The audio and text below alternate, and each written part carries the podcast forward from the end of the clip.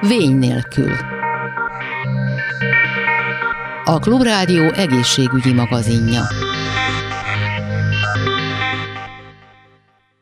Kellemes délutánt kívánok, Laj Viktoriát hallják. A Teva Gyógyszergyár ZRT pályázatot hirdetett, hogy megtalálja és elismeri azokat az értékteremtő egészségügyi kezdeményezéseket, amelyek önzetlen segítségnyújtásukkal jelentősen hozzájárulnak a betegek életminőségének a javításához. A nagyszámú jelentkező és a kiemelkedő színvonalú pályaművek miatt az emberarcú egészségért T2022 pályázaton a négy győztes mellett a zsűri egy külön díjat is odaítélt. Továbbá minden döntőbe jutott pályaművet bruttó 100 ezer forint díjazásban is részesített, így összesen 5,8 millió forinttal lettek gazdagabbak a legjobb pályázatok benyújtói.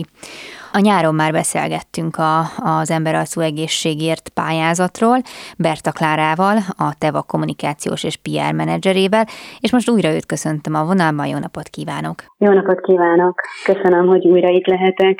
És itt ugye olyan kezdeményezéseket kerestek, illetve díjaztak, amik egy picit emberibbé teszik a, a, az egészségügyet, vagy akár a kórházi tartózkodásainkat. És hát gondolom azért pályázatok jöttek bőven, mert hogy még külön díjat is kellett kiosztaniuk. Hogyan alakult ez a, ez a verseny?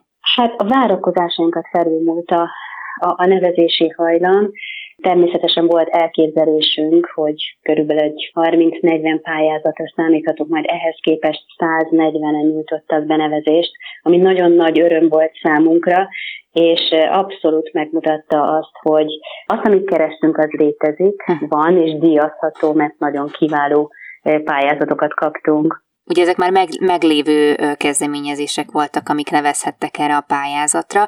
Párat esetleg ki tudnánk emelni, hogy nagyjából elképzeljük, hogy mit, mik léteznek már itt Magyarországon? Hát nagyon szertágazó azoknak a tevékenységeknek a köre, amelyek arra fókuszálnak, hogy a beteg élményt javítsák. Itt gondolok például zeneterápiás programonkra, állatasszisztált kezdeményezésekre, kertészkedés, kórházi környezetben, különleges orvostechnikai eszközök, amikről mit sem tudtunk, illetve gyógyító célú élmény és sportterápia, táborok, amit különböző betegcsoportoknak szerveznek, művészeti foglalkozások, amelyek kibillentik a beteg gyerekeket például. A kórházi környezetben a helyzetükből, de, de volt benne bűvészkedéssel, rehabilitációt kínáló kezdeményezések is. Nagyon-nagyon szertágazó ezeknek a tevékenységeknek a köre. Az értékelés milyen szempontrendszer alapján zajlott, illetve milyen kategóriákban osztották ki a díjakat? Az értékelés úgy zajlott, hogy miután beérkezett, lezártuk szeptember 15-én a nevezést, és megállapítottuk, hogy van 140 pályázatunk.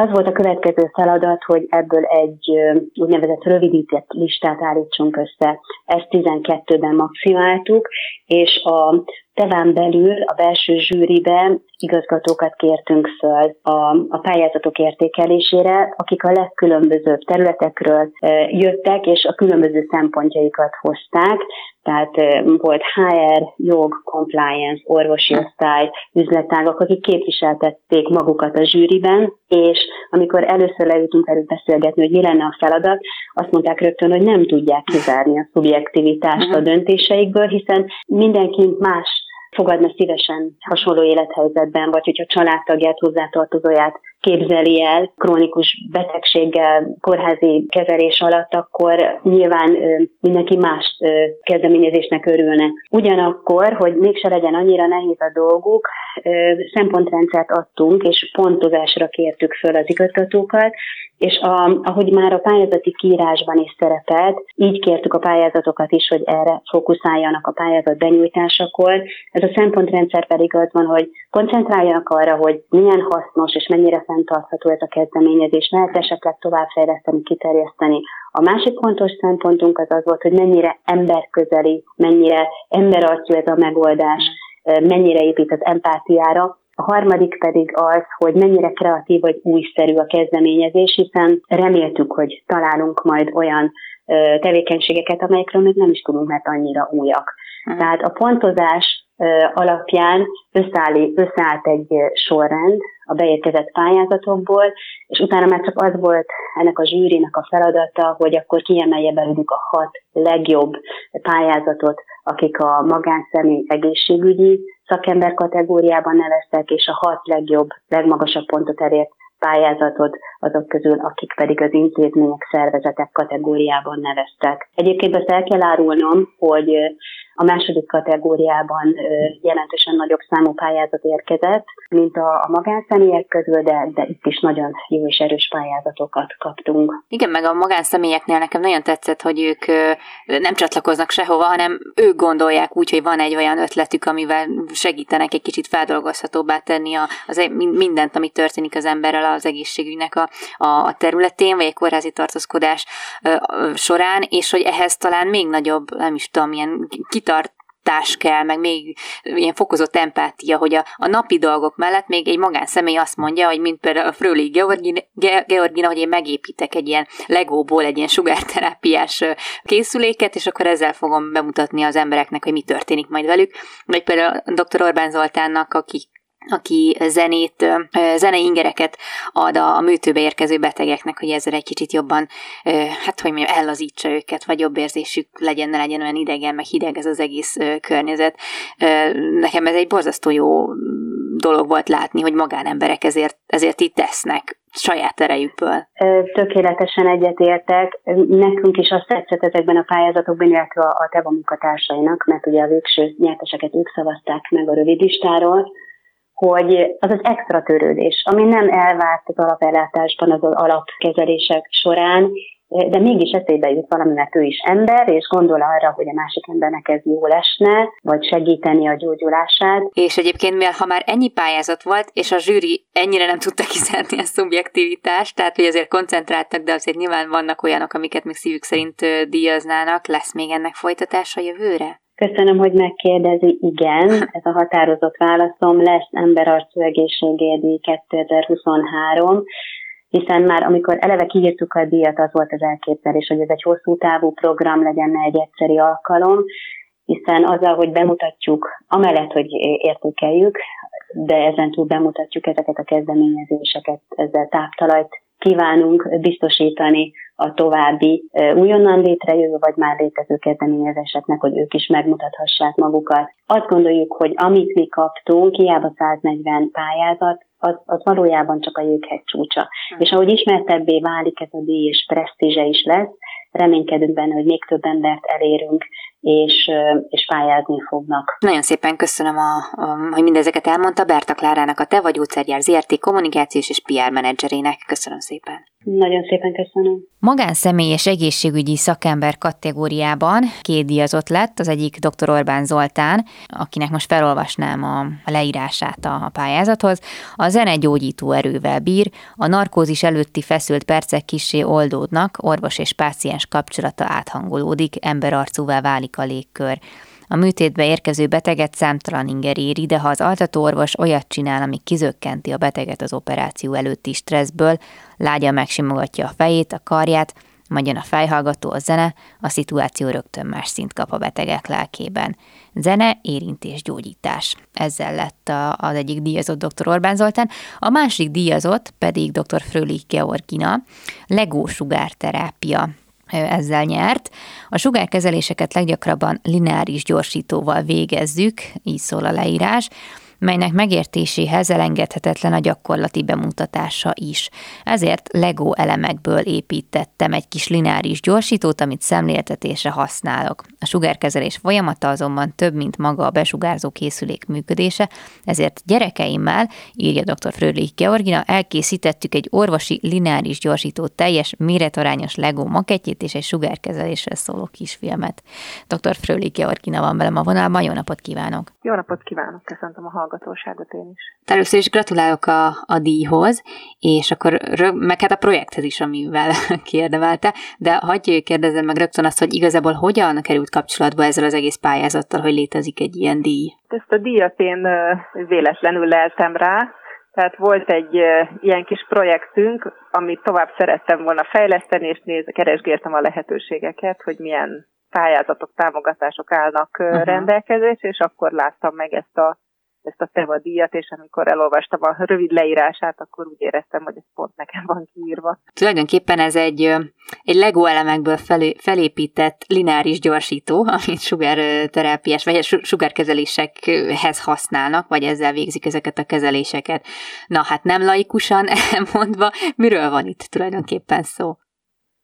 Hát itt arról van szó, hogy a daganatos betegek egy része ugye sugárterápiára kerül, sugárkezelésre, amit különböző eszközökkel végzünk, és ennek az egyik formája, a leggyakoribb formája ez, amikor egy ilyen, ilyen lineáris gyorsítóval, egy nagy részecske gyorsító berendezéssel állítjuk elő a, az ionizáló sugárzást, amivel a daganatot kezeljük, és ez a készülék, ez mondjuk egy felnőttnek is néha elég bonyolultnak hm. tűnik, hogy ez pontosan mi is, mit is csinál, meg hogy működik.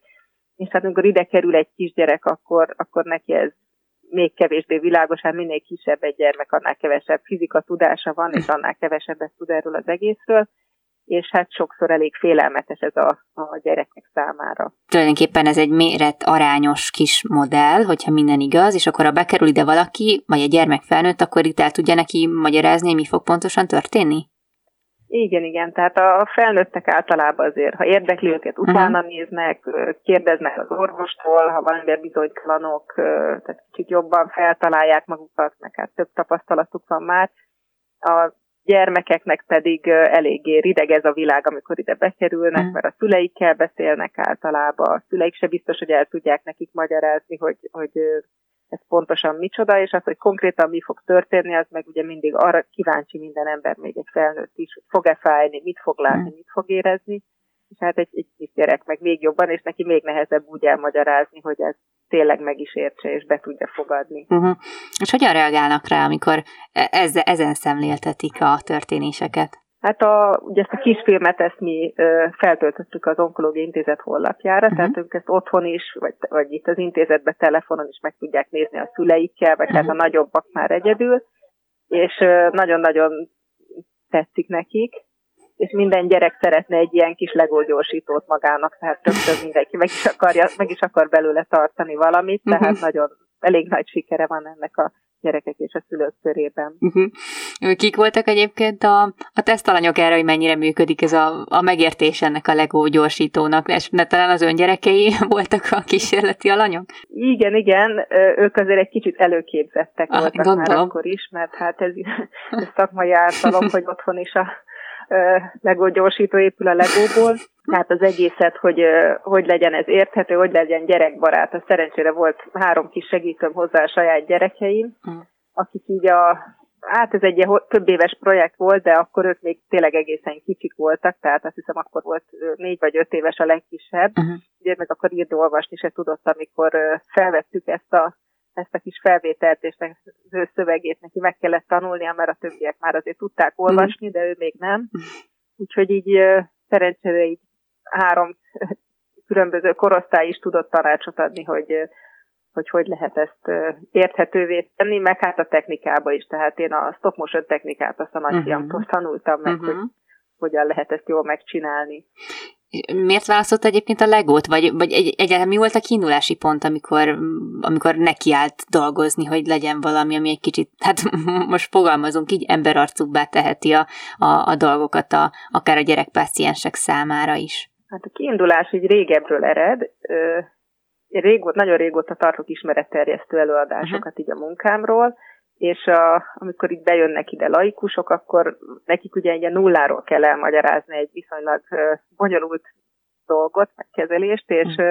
nagyon sokat számít a szemléltetés, tehát hogy mi az, amit így kézbe lehet venni, meg lehet mutatni, és hát a, az igazi nagy gyorsítókhoz nem nagyon lehet bemenni, megnézni, mert betegkezelés zajlik rajtuk, uh-huh. és ugye ott sugárzás van, tehát nem lehet bemenni este lehet csak bemenni, amikor már elment az utolsó beteg, tehát nem lehet csak úgy oda menni, megmutatni, és ott forgatni, meg játszani vele, hogy ez így, így mozog, és így sugároz, hanem, hanem ezt vagy el kell magyarázni, vagy szemléltetni, és semmilyen szemléltető eszközöm nem állt rendelkezésre, így a cégeket is kérdeztem, hogy nincs valami makettjük, de, mm. de engem is meglepett, de semmi nem volt, nem volt eddig úgy igény rá, úgyhogy hát akkor én otthon legó volt, amiből tudtam építkezni, úgyhogy uh, gyurmázásban nem vagyok túl, ugye? Uh, úgyhogy a legóból akkor uh, így megépítettük a, hát az első magát csak a kis gyorsítót én egyedül, és azt el is szoktam vinni magammal az egyetemre is, Aha. ha ott tartok órát, és akkor azon az egy kis dobozkába befér, és azon szoktam mindent megmutatni. És utána pedig volt egy nyár, amikor a férjem külföldön volt, és pár hétig egyedül voltam a gyerekekkel otthon, és akkor valami kis projektet ilyenkor ki szoktam találni, hogy hm. legyen valami kis célunk, csináljunk valamit, és akkor, akkor én kinyomtatva az egyik bunkerünknek az alaprajzait. Rendeltem egy csomó fehér bontott legót, Aha. és akkor mondtam nekik, hogy hát építsünk köré egy bunkert, és lelkesen belevetettük magunkat. Mondjuk már rég, sajnos rég legóztam, bár mennyire imádtam, de hogy nem kellettek ehhez ilyen speciális legó elemek, hogy nem tudom, azért mégiscsak itt ilyen fizikai, meg számítástechnikai eszközök is gondolom vannak egy ilyen helyen. Igen, kellettek volna, de a, nem voltak olyanok, amik nekünk kellettek volna. Hm tehát nincs beteg rögzítő eszközöket nem készít a Lego, még, még kis lézert sem, mert ugye mi nem lézerfegyverről van szó, hanem uh-huh. csak megvilágítja a koordinátorrendszerünket, tehát ilyenek nem voltak, úgyhogy hát improvizálni kellett. Igazából a játéknak szerintem ez is része. Én, én még most is szeretek legózni, uh-huh. tehát én nem nagyon nőttem föl szerintem lelkileg, és én nagyon élveztem, hogy, hogy valahogy például oldjuk meg azt, hogy legyenek egyére szabott maszkok, fej, fejrögzítő maszkok, hát ilyeneket nem lehet, a legóban nem lehet ilyet kapni. Igen. Úgyhogy egy búvárkészletből lett kivéve egy búvársisak, szárborstos készletből egy ilyen katonának a sisakja, autóversenyző készletből egy autóversenyző maszk, Úgyhogy ezek lettek így egymás mellé téve, és akkor látszik, hogy egyedi, minden betegnek másmilyen alakú, hasonlít egy kicsit az igazira, mert ez is maszk, és az én gyerekeim nagyon jót nevettek rajta, Aha. amikor így megérkezett, és kipakoltam, hogy gyerekek, találtam maszkokat. Tehát ők látták az igazit, ők tudják milyen. Aha, aha. Úgyhogy akkor úgy gondoltam, hogy akkor ez jó lesz bele, hogyha, hogyha nekik megfelel. Hát ők nevetnek rajta, akkor egy kisgyerek is hát fog, biztos. amikor amikor ide kerül, és, és asszociál, hogy ezek ugyanazok, a, hm. amiket a valóságban is lát. Igen, és egyébként, hogyha most lesz számítjuk ezt a ezt a szemléltető eszközt, meg a kis filmet, hogy ön szerint a, az önmunkájában hogyan lehet még segíteni a, a betegeket, vagy mm, kicsit melegebbé tenni nekik azt a környezetet, amiben vannak. Tehát, hogy például egy sugárterápiás kezelésnél az ember nem feltétlenül arra gondol, hogy mindenki ö, sír a jó kedvében, de hogy azért nyilván lehet valamit tenni, hogy jobb, jobban teljen legalább ez a, ez a szükségszerű rossz is, ami végül is mégiscsak az ember gyógyulását eredményezi majd remélhetőleg. Hogyan lehet segíteni ön szerint a pácienseket? Hát a gyerekeknek ugye játékkal, mm. tehát nekik mindig az, a, az az, amivel őket meg lehet fogni, de a felnőtteknek is lehet azzal segíteni, hogy, hogy például azzal, hogy itt a hangulat alapvetően nem síralmas mm. nálunk, tehát ugye mindenféle betegek ide kerülnek, gyógyíthatók, nem gyógyíthatók, különböző állapotúak, és senkit sem úgy kezelünk, hogy, hogy már gyakorlatilag temetjük, tehát nem, hm. egyáltalán nem ö, ö, rossz a hangulat, akivel lehet viccelődünk, tehát egy olyan közegbe kerülnek be a betegek, hogy egyrészt biztonságban érzik hm. magukat, mert látják, hogy jó hangulatú munka zajlik, és, és megbízható kezekbe vannak.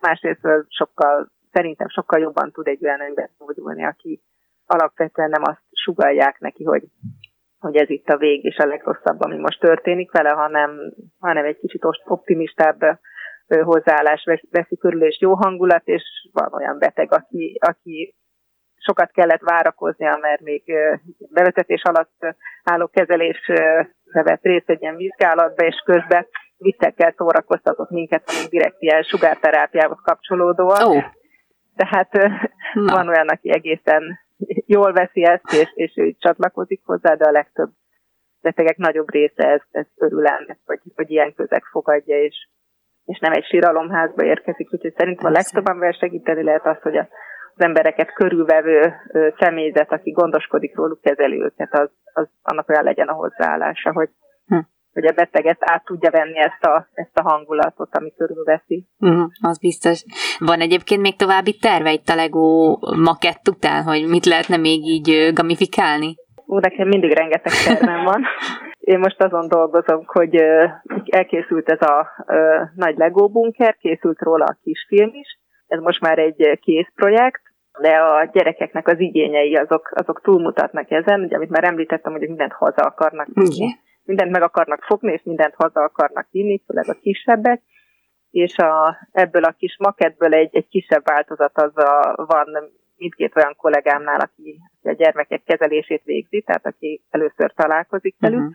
és a kezükbe szokta adni, amíg a szülőkkel beszél, és akkor a gyerekek ezt nagyon élvezik, hogy szétszedhetik, megtapogathatják, van, aki össze is tudja utána rakni, van, aki csak atomjaira bontja, de, de ugye szeretnék elvinni, és nekem most az a célom, hogy egy ilyen kis ajándékcsomagot csináljak uh-huh. ezeknek a gyerekeknek, amiben bekerülne mindenkinek egy ilyen kis saját uh-huh. Lego gyorsító készlet, amiben a kis figura, aki a asztalon fekszik és kezeljük, az nem egy egyforma figura, figura lenne mindenkinek, mint is ennyi egyforma kis Lego figura egyébként, amit így be lehet szerezni, hanem így különbözőek, és mindig olyan kis figura kerül majd a készletbe, amilyen gyerek érkezik. Ha hosszú szőkehajú kislány, akkor egy hosszú szőkehaj meg kis szoknya kerül majd a, a babára, a kis figurára, ha meg egy kis vörös szeplős kisfiú, akkor vörös szeplős rövidhajú figura kerül bele, és akkor egy kicsit így jobban nekik szól majd ez, a, ez az egész, és akkor azt már haza lehet vinni, az az övüké, az az ő kis csomagjuk, és akkor így, így tényleg haza tudják vinni ezt az egészet, és akkor játszhatnak vele otthon is, eljátszhatják, hogy mi történt velük, uh-huh. vagy mi fog, hogy képzelik. Uh-huh. Talán ez még nagyobb segítség lesz nekik, mint, mint maga csak a kisfilm, és hát amit látnak a kisfilmben, azt, azt tudják majd otthon eljátszani. Úgyhogy mire ide jönnek a kezelésre, azt remélem, hogy már ők pontosan tudni fogják, hogy mit kell csinálniuk. Ennek nagyon jó tervek, tehát nagyon bízom benne akkor, hogy ezek sikerülni fognak. Úgyhogy nagyon szépen köszönöm, és ehhez jó munkát kívánok. Dr. Fröli Georgina volt a vendégem, fizikus, az Országos Onkológiai Intézet Sugárterápiás Központjának a munkatársa. Köszönöm szépen még egyszer. Köszönöm szépen. Ezzel pedig a műsor végéhez értünk, amennyiben velünk tartanak a hírek után, és az épésszel elvárom önöket vissza. Köszönöm a figyelmüket, Laj Viktoriát hallották.